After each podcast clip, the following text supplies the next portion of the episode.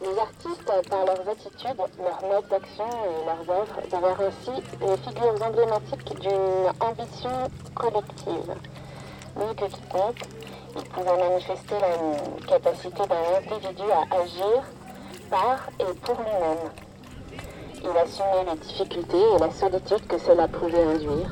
Qui dans le corps social, pouvait prendre le risque d'exposer la subjectivité de la personne et d'une société, d'affronter les aides et de pour de. Le paradoxe étant que tous les artistes affichant leur singularité, lui, il remplaça la fonction sociale. Avec l'explosion tellurique de la Première Guerre mondiale, les artistes n'hésitèrent plus à remettre en question les notions mêmes d'art et d'artiste. Et l'art s'affranchit. Alors,